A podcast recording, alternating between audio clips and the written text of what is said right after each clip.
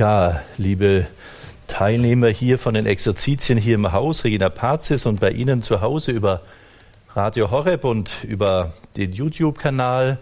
Es ist ein großes Freudentag heute. Wir haben es in der Messe gehört. Wir dürfen danken, dass Gott den Menschen ausgewählt hat, um selber Mensch zu werden. Und in dieser heiligen Messe, die wir betrachten, sind wir jetzt an diesen Punkt gekommen, zwischen der Präfation und dem durch ihn und mit ihm und in ihm. Und das ist dieses große Geschenk, das wir erleben dürfen, dass wir praktisch mit dem Herrn eine, eine Wanderung durch sein Leben machen in dieser heiligen Messe. Und ich möchte heute mit Ihnen einzelne Texte des ersten Hochgebetes betrachten die praktisch immer bis zur Wandlung parallel mit dem, was nach der Wandlung kommt. Das möchte ich aber nicht näher ausführen, weil es uns zu weit führen würde, weil ich gerne mit Ihnen selber die Texte äh, anschauen möchte. Die Zuhörer von Radio Horeb können gar nicht sehen, äh, wie sie alle strahlen oder die meisten von ihnen, weil die haben natürlich diese beneidenswerte Situation nicht gehabt, dass Beichtmöglichkeit gestern vermutlich war. Äh, und so sieht man Ihnen schon heute gleich an, es leuchtet gleich ganz anders. Ja, manch einer ist auch ein bisschen erleichterter und ähm, äh, so, dass das auch eben ein Zeichen ist, immer wieder dort, wo wir uns auf den Herrn einlassen, möchte er uns etwas abnehmen an Last, möchte uns befreien. Und so ist also der erste Aspekt des, des ähm, Hochgebetes auch, Dich, gütiger Vater, bitten wir durch deinen Sohn, unseren Herrn Jesus Christus. Also das Gebet der heiligen Messe geht immer an den Vater. Und hier ganz klar nochmal, durch wen machen wir das? Durch deinen Sohn, unseren Herrn Jesus Christus. Der ist eben der Handelnde in der heiligen Messe, nicht die Gemeinde, nicht der, die schon auch, aber der eigentlich Handelnde äh, ist der Herr dann nimm diese heiligen, makellosen Opfergaben an und segne sie. Das haben wir gestern auch schon äh, gehört. Wir sind die lebendige Opfergabe. Wir bringen dieses lebendige Opfer Jesu Christi dar mit all den Anliegen, die wir auch haben. Und jetzt kommt es, für wen tun wir das? Und das ist zum, zuerst einmal für die irdische Kirche, da heißt es, wir bringen sie dar, diese Opfergaben, vor allem für deine heilige katholische Kirche. Da möchte ich auch nochmal dazu sagen, das meint nicht römisch-katholische Kirche. Da würden unsere ganzen orthodoxen ähm, Geschwister ähm, gar nicht dabei sein, sondern Katholon heißt ja allumfassend, also für die ganze Kirche, für den ganzen Leib Christi. In Gemeinschaft mit deinem Diener, unserem Papst Franziskus, mit unserem Bischof, bei uns hier den Gebhard und mit allen, die Sorge tragen für den rechten, katholischen und apostolischen Glauben. Schenke deiner Kirche Frieden und Einheit, behüte und leite sie auf der ganzen Erde. Also auch da sehen wir, wir beten nicht nur für unsere Pfarrgemeinde, für unsere Diözese, sondern für die ganze äh, Kirche und die ganze Erde.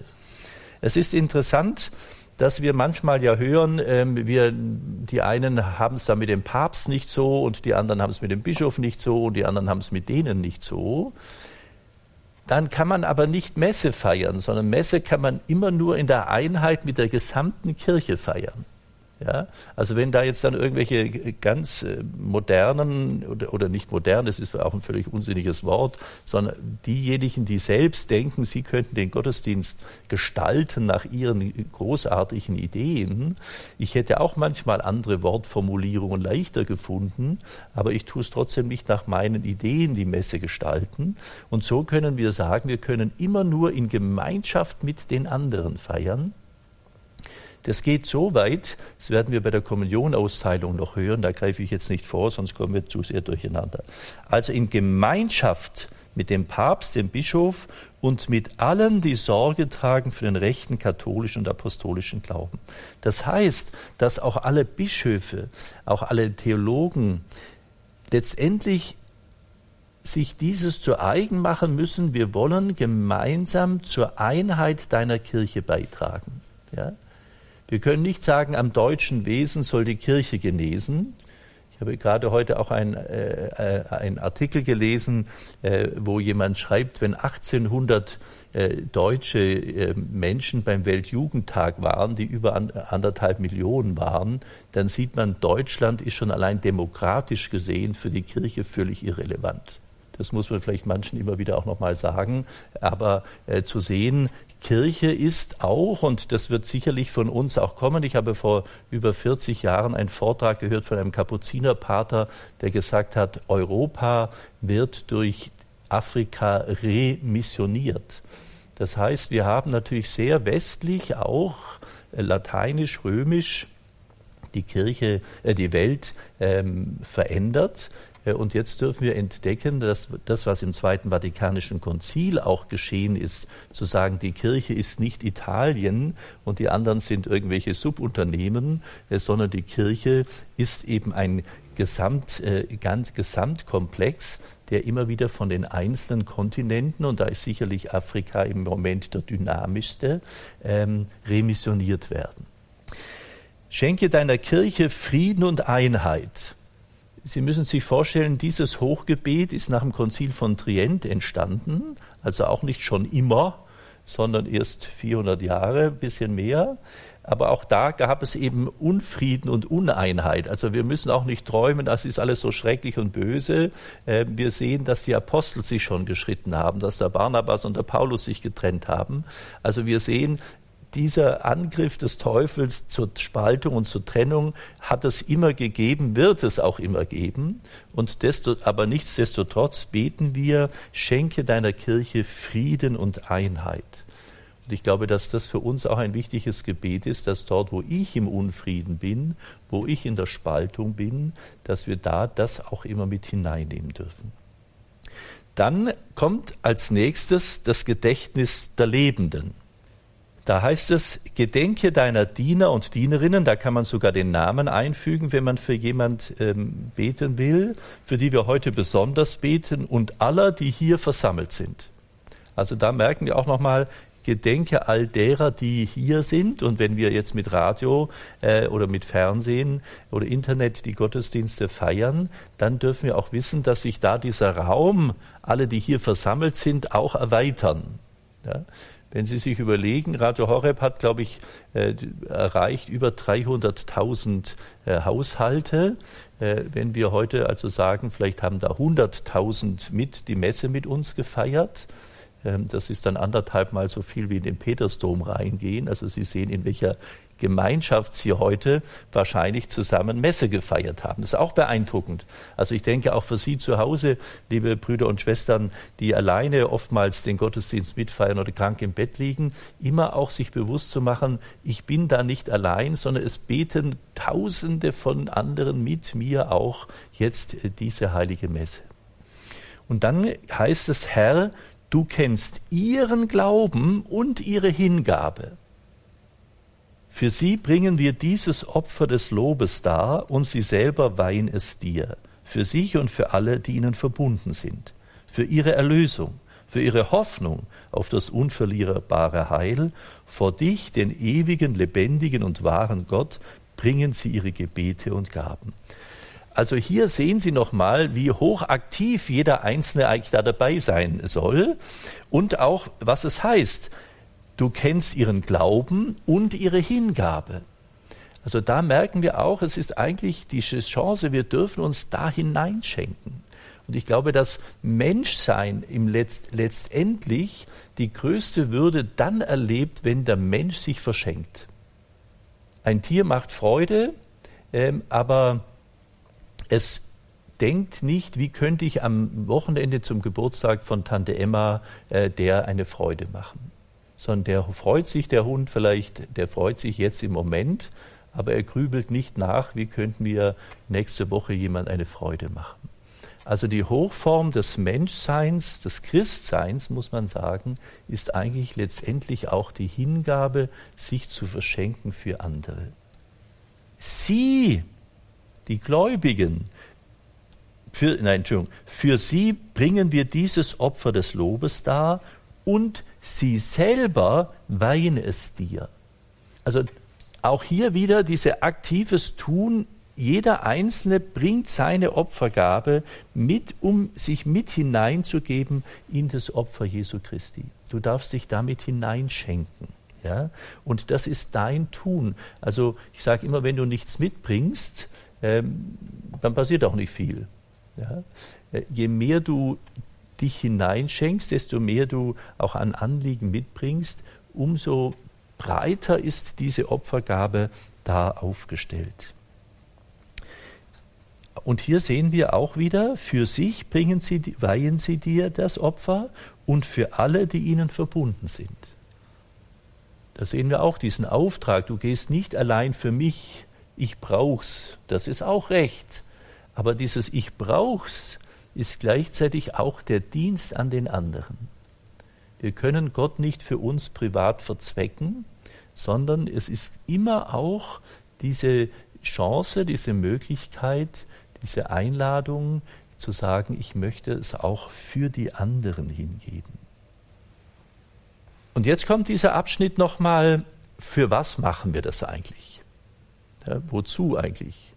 Dass wir eine nette Stunde hatten. Heute hat ein netter junger Mann schöne Lieder gesungen, hat schöne Musik gemacht. Der Pfarrer sah vielleicht auch nett aus und die Ministranten waren schön äh, und mich hat niemand gestört. Toller Gottesdienst. Nein, sondern es heißt für ihre Erlösung. Ja, Christus hat uns am Kreuz erlöst und dass diese Erlösung auch geschehen kann, indem wir sie annehmen, bringen wir dieses Messopfer für unsere Erlösung und für die Hoffnung auf das unverlierbare Heil. Ja? Wir sind eben nicht letzte Generation, die denkt, mit uns ist jetzt alles Ende, sondern wir sind zukunftsorientierte Menschen, die sagen, unser Ziel ist das unverlierbare ewige Heil, auf das, auf das geht's hin. Habe, wir haben als Christen eine Perspektive, die über alle Not und alles Leid, alle Schrecklichkeiten, die wir erlebt haben und erleben vielleicht, hinausführt, zu sagen, das unverlierbare Heil ist uns zugesagt und du darfst es einüben, das anzunehmen. Jetzt kommt der Adressat, an wen geht es? Vor dich, den ewigen, lebendigen und wahren Gott, bringen sie ihre Gebete und Gaben. Hier wird auch deutlich, dass auch das, was man früher gesagt hat, der Pfarrer liest die Messe, auch letztendlich schon da nicht richtig war und jetzt erst recht nicht, sondern sie bringen ihre Gebete und Gaben letztendlich sich selbst dar. Also das ist, sind praktisch die ersten zwei Abschnitte ähm, des äh, Hochgebetes. Wir hatten es ja im Vortrag von gestern schon. Und dann kommt in dem, äh, ein weiterer Teil Gedächtnis der Heiligen. Das heißt, ich lese es erst einmal vor, in Gemeinschaft mit der ganzen Kirche, hier nochmals, mit der ganzen Kirche gedenken wir deiner Heiligen. Und da sage ich, ich muss jetzt nochmal da was dazwischen sagen, leider. Wenn wir von der ganzen Kirche sprechen in Gemeinschaft, dann kann es nicht sein, dass einzelne Gläubigen oder Spiritualitätsgruppen denken, wir sind besser als die anderen. Ja, das ist das ganz Gefährliche, was wir in der Kirche immer wieder erleben, dass die einen denken, ich bin ein bisschen frömmer, ein bisschen katholischer, ein bisschen besser als die anderen oder ich möchte nicht der, also die sind, also die falten die Hände oder die strecken die Hände in die Höhe, die knien oder die stehen oder was, den Mundkommunion und Handkommunion und an welchen Teilen wir da uns alle aufregen, wir können es nur in Gemeinschaft mit der ganzen Kirche tun.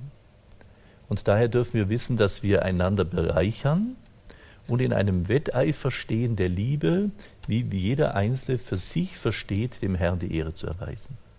Dort, wo Dinge falsch sind, weil sie nicht biblisch oder der Lehre nicht entsprechend sind, kann man, muss man das auch benennen, aber man muss sich nicht deswegen ähm, daran festbeißen, äh, sondern erst recht, um diese Einheit und Frieden zu beten. Entschuldigung, jetzt geht es wieder zurück zu diesem Gedächtnis der Heiligen. In Gemeinschaft mit der ganzen Kirche gedenken wir deiner Heiligen. Wir ehren vor allem Maria, die glorreiche, allzeit jungfräuliche Mutter unseres Herrn und Gottes Jesus Christus.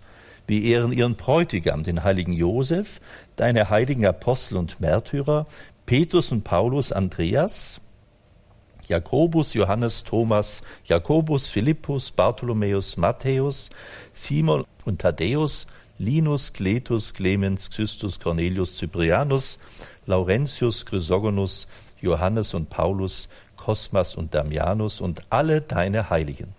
Blicke auf ihr heiliges Leben und Sterben und gewähre uns auf ihre Fürsprache in allem deine Hilfe und deinen Schutz.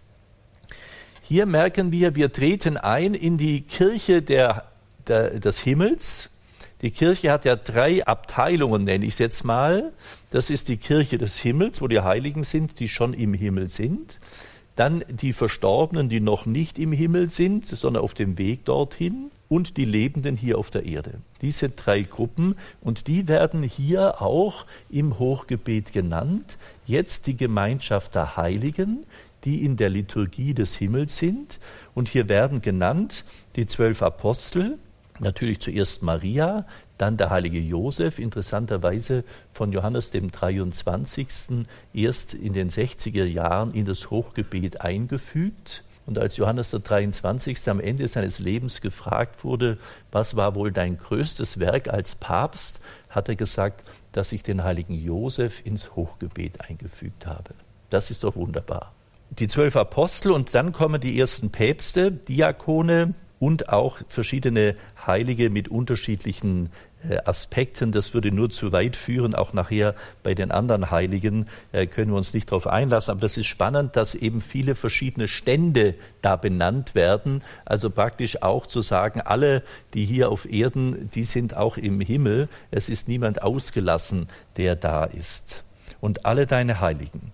Und hier sehen wir auch, wenn wir Heiligenverehrung machen, dann ist es eben so, dass wir sagen, durch deren Leben und Sterben wird auch so viel Gnade erwirkt, dass wir auf ihre Fürbitte hin wirklich vertrauen dürfen, dass der Herr auf ihre Fürsprache uns seine Hilfe und seinen Schutz schenkt.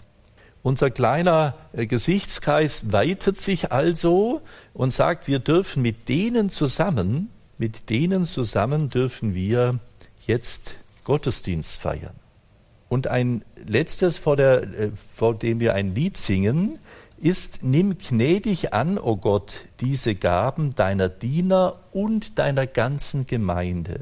Ordne unsere Tage in deinem Frieden, rette uns vor dem ewigen Verderben und nimm uns auf in die Schar deiner Erwählten. Nimm gnädig an, o oh Gott, das, was wir bringen, vertrauen wir dir an und nicht nur die Priester, sondern die ganze Gemeinde. Also auch hier, es wird praktisch in jedem Abschnitt deutlich, was deine, dein Beitrag sein kann, deine Hingabe in dieser heiligen Messe, dass du sie mitgestaltest, aber nicht durch rote Tücher tanzend um den Altar zu hüpfen, äh, sondern dich innerlich mit einzubringen, dort das Eigentliche mitzubringen, die eigentliche Gestaltung ist unsere Hingabe, um zu entdecken, somit werden wir immer Christus ähnlich. Die Heilige Messe will uns mehr und mehr formen, Christus ähnlich zu sein. Diese Befähigung haben wir geschenkt bekommen und die gilt es auszuleben. Es ist wieder um den Frieden und die Sorge, dass es eben doch nicht automatisch, wie ich bei vielen Beerdigungen erlebe, hat Oma ist sicher schon im Himmel. Dann sage ich, ich bin mir nicht sicher, ob es so schnell geht, aber wir können ja gleich mal den Heiligsprechungsprozess einleiten, dann sehen wir es ja. Weil ich befürchte, dass wir doch uns immer wieder selber das Bein stellen, nicht weil der Herr uns nicht die Erlösung gegönnt hätte, das hat er schon am Kreuz getan. Also da brauchen wir gar nicht mehr zu denken, äh, erlöst er mich. Das hat er schon getan. Wir müssen vielmehr die Angst haben, dass wir diese Erlösung nicht annehmen, weil wir zu stolz sind. Und wenn wir unser Leben betrachten, wir dann vielleicht sagen, oh je, oh was habe ich denn da alles gemacht? Mein Gott, war ich blöde? Das ist ja peinlich. Also äh, eigentlich gilt es, unser Leben einzuüben, unseren Stolz hinter uns zu lassen, um auch beschenkbar zu sein und das annehmen zu können. Und wenn es dann zum Schluss heißt, und nimm uns auf in die Schar deiner Erwählten, dann erleben wir, dass wir die Eintrittskarte haben bei den Erwählten Gottes zu sein. Wir sprachen von der Tischgemeinschaft, von den Hausgenossen der Heiligen. Also wir haben die Berechtigungskarte, am Ehrentisch, am Ehrenplatz beim Herrn zu sein. Jackpot nennen das vielleicht manche, die im Lotto äh, gewinnen. Das ist in der Tat der großartigste Jackpot, den man haben kann. Aber der Jackpot wird nur ausgezahlt, wenn man den Zettel hat, wo man das sagen kann, ich hab's, ich gebe es ab hier, das ist mein Zettel. Gut, dann singen wir ein Lied.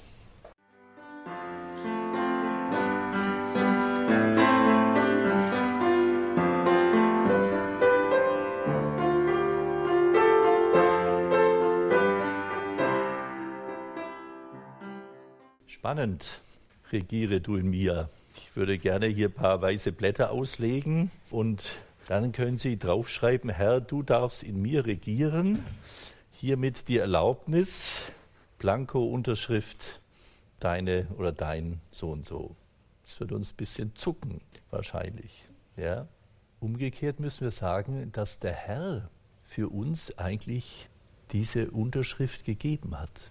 Es ist für mich sehr eindrücklich als Priester zu wissen, dass aufgrund meiner menschlichen Entscheidung oder jetzt heute von Radio Horeb um 9 Uhr die heilige Messe zu feiern, dass sich der Herr daran hält und um 9 Uhr dieses Geheimnis uns schenkt. Oder wenn ich nachher jemand die Krankensalbung spende, der Herr sich zu dieser Zeit einfindet und dieses Sakrament spendet. Oder Sie gestern erlebt haben, ab 16 Uhr ist der Herr, wartet er auf dich, um dir endlich deine Sünden aufzunehmen. Das ist doch unbeschreiblich, wie der Herr sich uns in der Taufe quasi den Schein gegeben hat, hier, ich bin immer bereit, du darfst mit mir machen, was du willst. So weit, dass er sich hat von uns Menschen ans Kreuz nageln lassen. Und in dieser Stimmung auch, dass es für den Herrn so äh, wichtig ist, kommen wir jetzt schon in diese Situation der Wandlung, der, des, der, des Höhepunktes dieser liturgischen Bergbesteigung, so könnten wir sagen. Da heißt es im ersten Hochgebet, da unterhält der Priester die Hände auch über diese Gaben. Schenke, o oh Gott, diesen Gaben Segen in Fülle und nimm sie zu eigen an Mache sie uns zum wahren Opfer im Geiste, das dir wohlgefällt, zum Leib und Blut deines geliebten Sohnes, unseres Herrn Jesus Christus. Wir bitten also den Vater, dass er im Geist diese Gaben von uns annimmt und dann ganz konkret die Gabe von Brot und Wein in den Leib und Blut seines geliebten Sohnes verwandelt.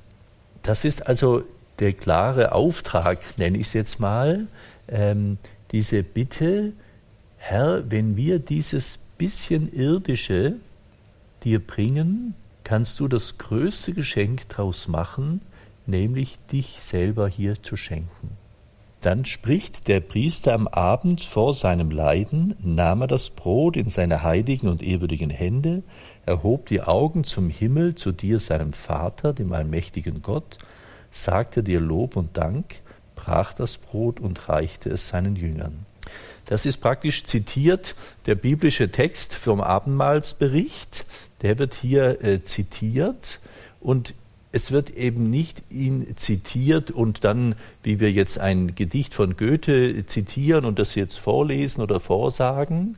Ähm, es ist auch nicht so, dass wir wie in Oberammergau ähm, das Abendmahl spielen, ah, da äh, es ist also der Pfarrer, der spielt jetzt ein bisschen Jesus und dann ist der, äh, tut er ein bisschen Abendmahl vorführen, sondern wir sind hineinversetzt in dieses Jetzt Gottes. In Gott gibt es ja keine Zeit. Ja? Und ähm, daher können wir auch sagen, dass wir jetzt mit im Abendmahlsaal sitzen, aber gleichzeitig auch mit auf Golgotha stehen, gleichzeitig auch am leeren Grab stehen. Das ist in dieses Jetzt äh, Gottes hineingestellt und das bedeutet für uns auch, dass wir beim Sterben, Auferstehen, beim Leben Jesu dabei sein können. Und jetzt geschieht dieses auch. Und das ist ein Prozess, wie im lateinischen Ritus, äh, da ist es sehr klar, dass nach dem Wandlungsworten des Brotes, dann ist es passiert. das ist für die Orthodoxen völlig abwegig, sondern für die Orthodoxen ist das wirklich ein Prozess, der durch sich durch den ganzen, die ganze Liturgie hindurch führt.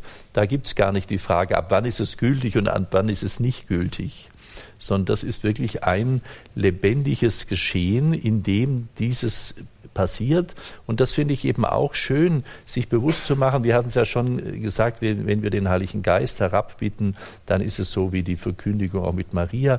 Also die Geburt, das Hören des Wortes Gottes, das geschieht alles in der Eucharistiefeier. Daher ist haben wir uns im lateinischen Ritus auf diesen Moment stark fokussiert. Aber ich glaube, dass wenn wir diese Texte ernst nehmen, wir eigentlich immer wieder neu erleben, äh, ja, es geschieht etwas gerade. Ja, es geschieht etwas. Wir sind bei diesem heiligen Geschehen des Lebens äh, Jesu äh, dabei. Ja.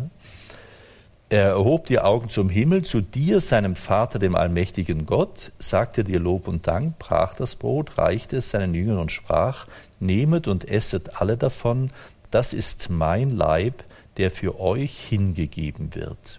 Und ebenso nahm er nach dem Mahl diesen erhabenen Kelch in seine heiligen und ehrwürdigen Hände, sagte dir Lob und Dank, reichte den Kelch seinen Jüngern und sprach, Nehmet und trinket alle daraus, das ist der Kelch des neuen und ewigen Bundes, mein Blut, das für euch und für alle vergossen wird zur Vergebung der Sünden.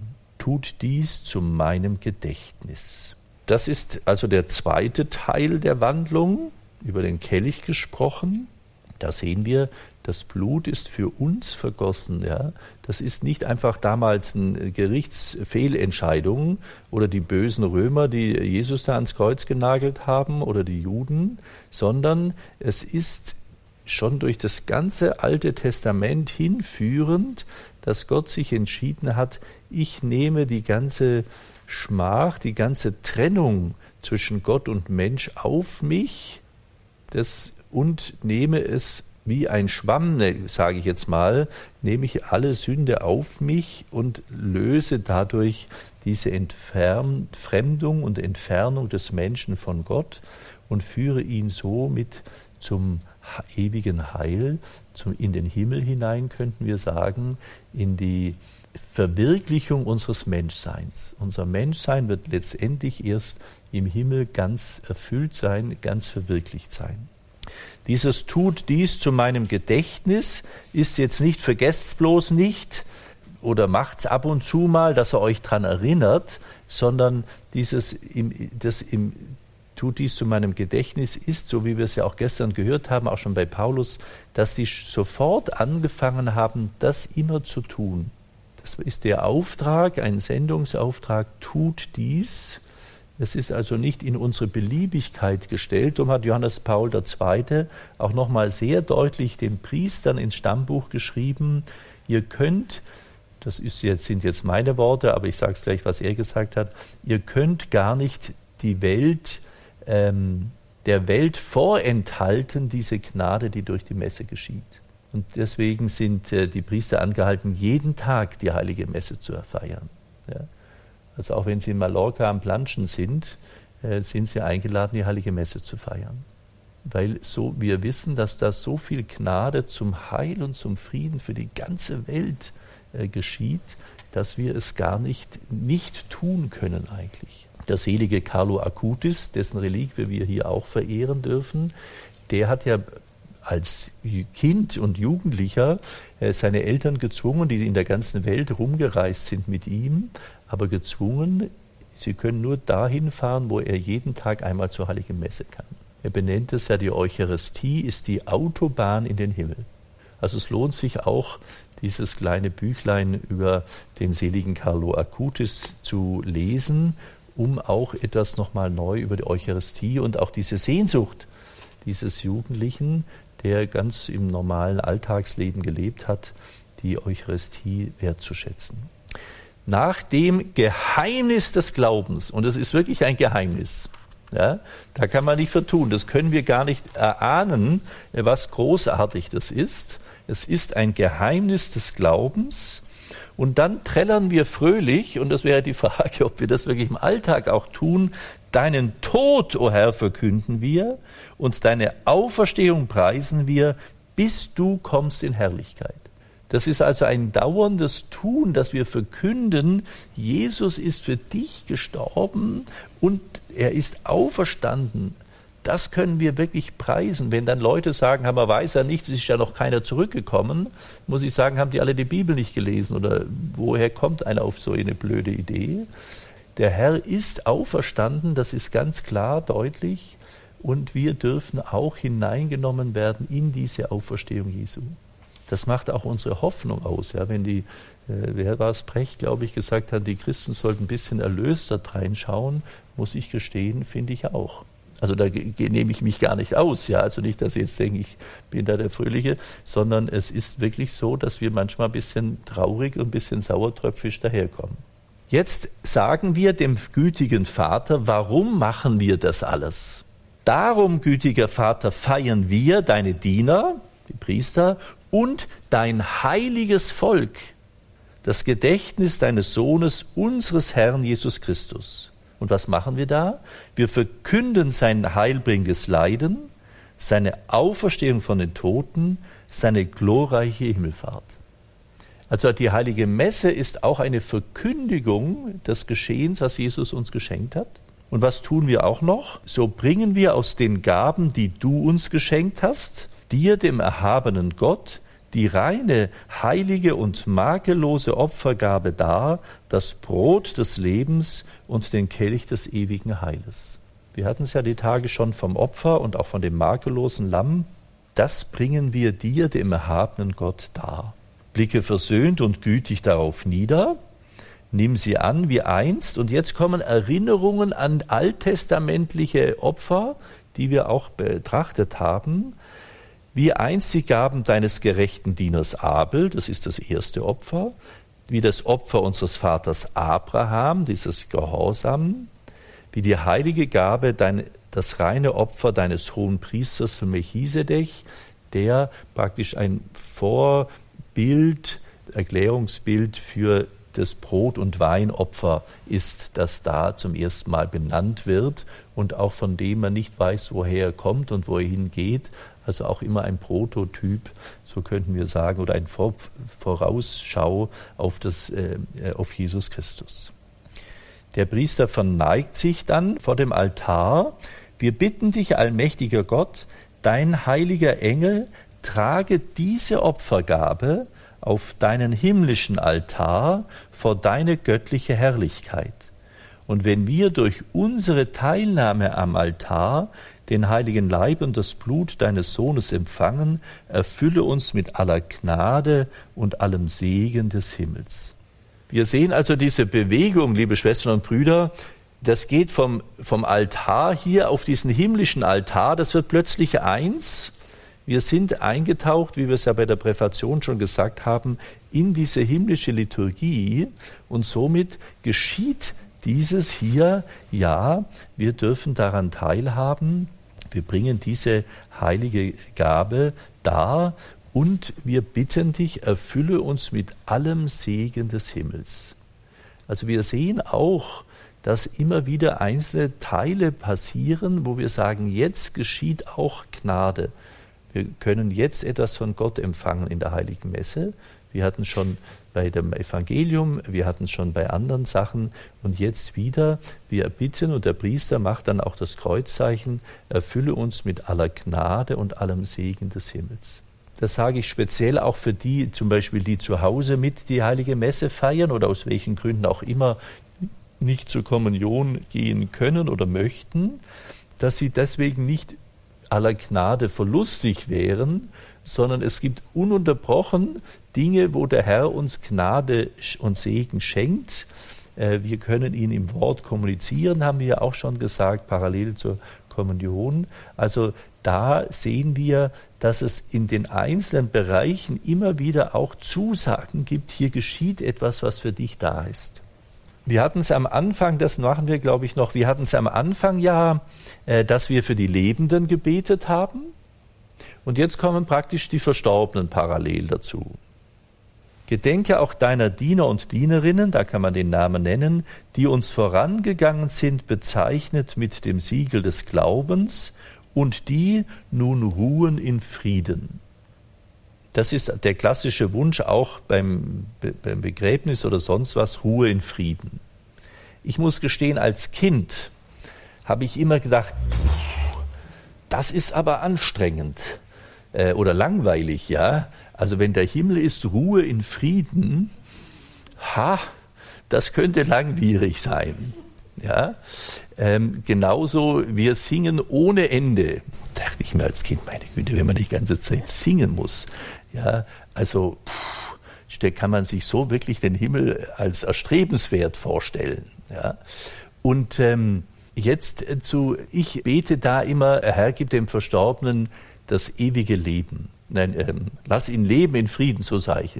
Nicht lass ihn ruhen in Frieden, sondern lass ihn leben in Frieden. Weil ich glaube, dass der Himmel natürlich die Hochform menschlichen Lebens sein wird. Ja? Nicht, dass wir alle in der Hängematte liegen und da uns, äh, uns langweilen. Äh, das wäre ja äh, ganz scheußliche Vorstellung. Also dieser, dieses Ruhen in Frieden, glaube ich, äh, dieses Ruhen in Abrahams Schoß. Es gibt ja dieses Gleichnis, äh, das der Herr erzählt, wo äh, der Lazarus dann im Abrahams Schoß liegt. Dieser Arme, der vor den Türen des Reichen da war. Und so, dass wir eigentlich in dieser Geborgenheit Gottes äh, sein dürfen. Und dass natürlich auch dieser Friede bedeutet, dass wir wirklich zwischen Gott und mir keine nichts Trennendes ist und auch untereinander nichts Trennendes ist. Ja? Letztendlich ist ja Unfrieden immer, wo Trennung anfängt. Und äh, das äh, glaube ich, dass wenn wir sagen, also Ruhe in Frieden, dass, dass diese Geborgenheit, diese Erfüllung all unserer Sehnsüchte, auch unserer Seele, dass das dort ähm, geschehen äh, kann sodass der Himmel eben doch sehr viel schöner sein wird, als wir äh, denken. Ich hatte es ja gestern schon vom Franziskus mit dem Ton, der ihn so glückselig machte. Da ist normalerweise, wenn wir jetzt für die Verstorbenen beten, auch nochmal diese Erinnerung, denk auch an deine Verstorbenen. Und es gibt auch dann eben normalerweise oder manchmal kurz eine kleine Pause, wo man das auch nochmal bewusst benennen kann. Aber äh, Sie ähm, sind eben eingeladen, Ihre Verstorbenen mit da hinein ganz bewusst zu benennen. Ja? Und wir beten dann weiter. Wir bitten dich für sie, die jetzt ihr mitgebracht habt, und alle, die in Christus entschlafen sind, in das Land der Verheißung, des Lichtes und des Friedens. Führe sie und alle, die in Christus entschlafen sind, in das Land der Verheißung, des Lichtes und des Friedens. Es hört sich schon besser an als ruhen. Also wir sehen, es ist wirklich das, was uns der Herr verheißen hat, diese Herrlichkeit, das Licht und den Frieden. Und als letzter Abschnitt kommen dann nochmal äh, die, die Kirche des Himmels zum Zuge.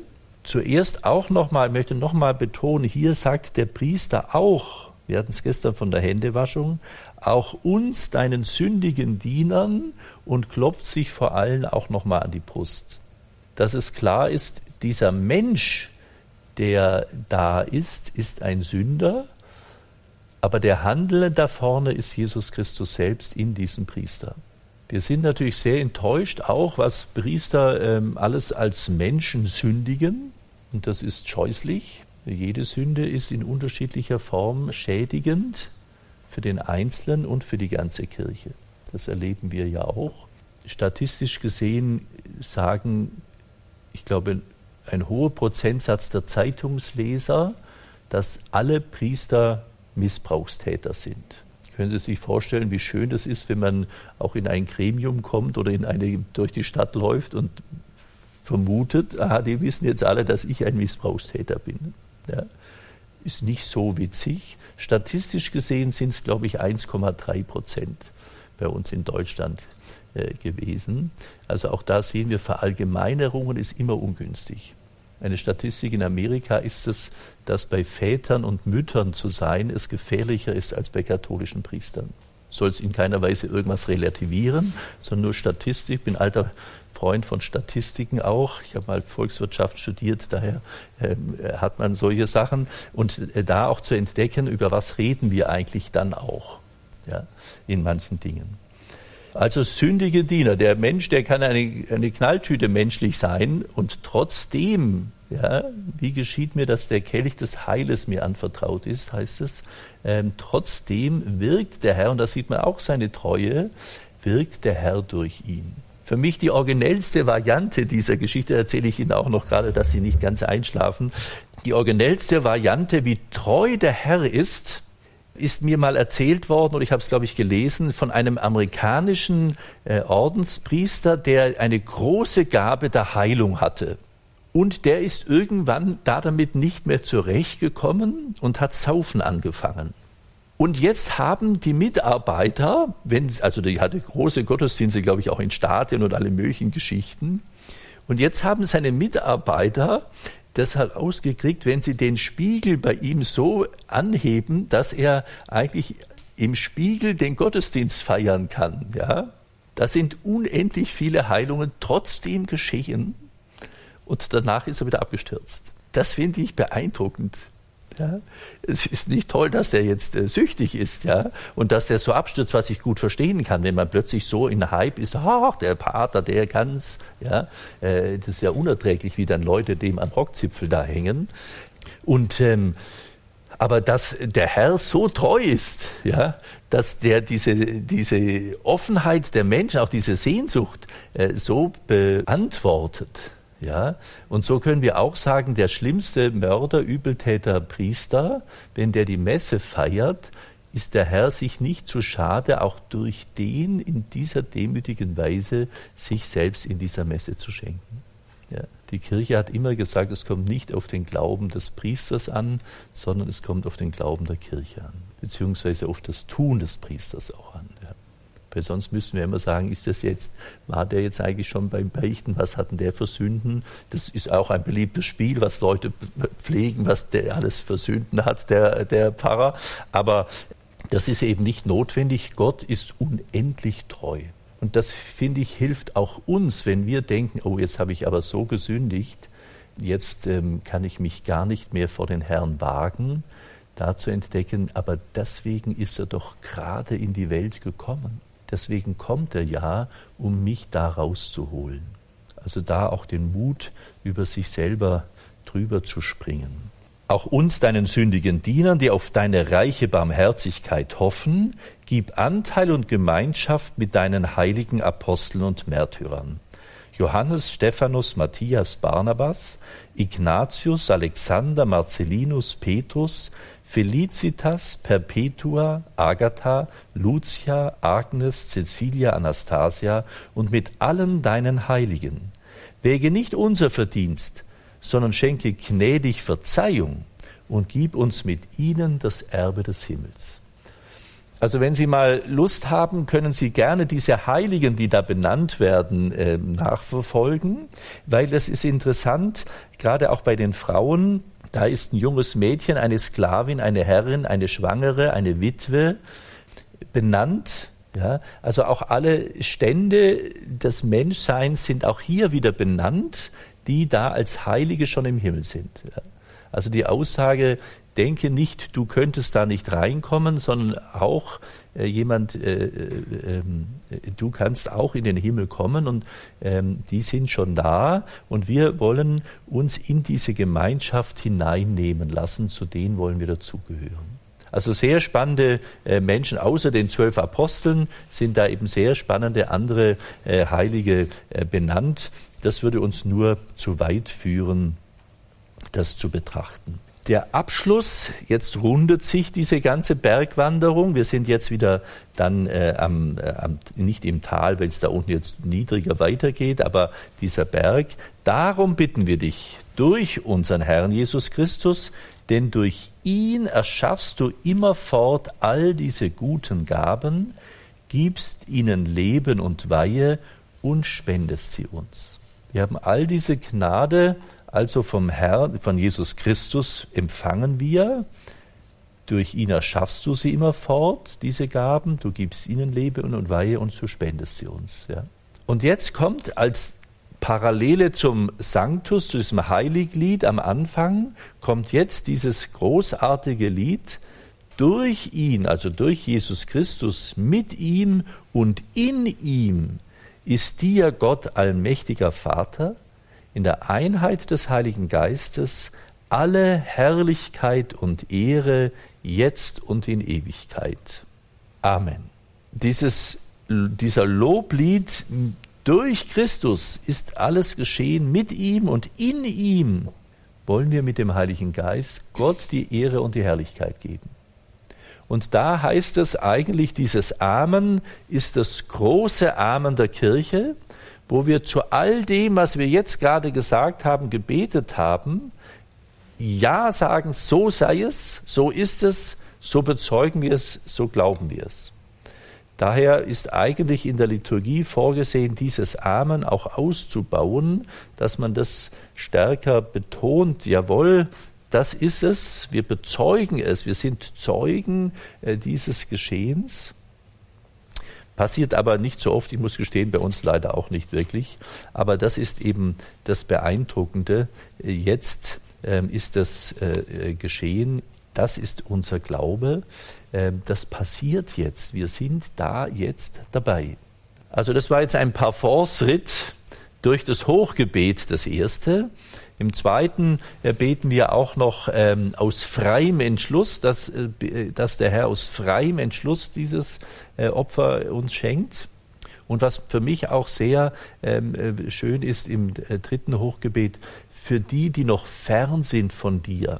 Das heißt, wir intendieren, also wir glauben und vertrauen, dass auch die, die noch weit weg sind, nicht einfach abgeschrieben sind. Hat er glaubt nichts. Wissen Sie, meine Schwiegertochter glaubt nichts sagen manche Leute, und legen die dadurch fest, bums, erwarten gar nicht, dass da irgendwas passieren könnte. Und wir in der Liturgie beten, die noch, die noch fern sind von dir. Wir eröffnen also den Raum, dass dieser Mensch und wir dafür beten, dass das möglich ist, dass er dich findet. Das schönste Beispiel ist die kleine Therese in dieser Hinsicht. Die kleine Therese, die erfährt von einem Mörder, dass er hingerichtet werden soll.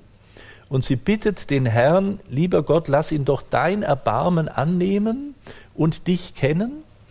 Und sie verhandelt mit ihm in irgendeiner Weise, das weiß ich nicht, ich mache es auch kurz äh, jetzt, und bittet den Herrn, dass er, dass der diese Verzeihung annehmen kann.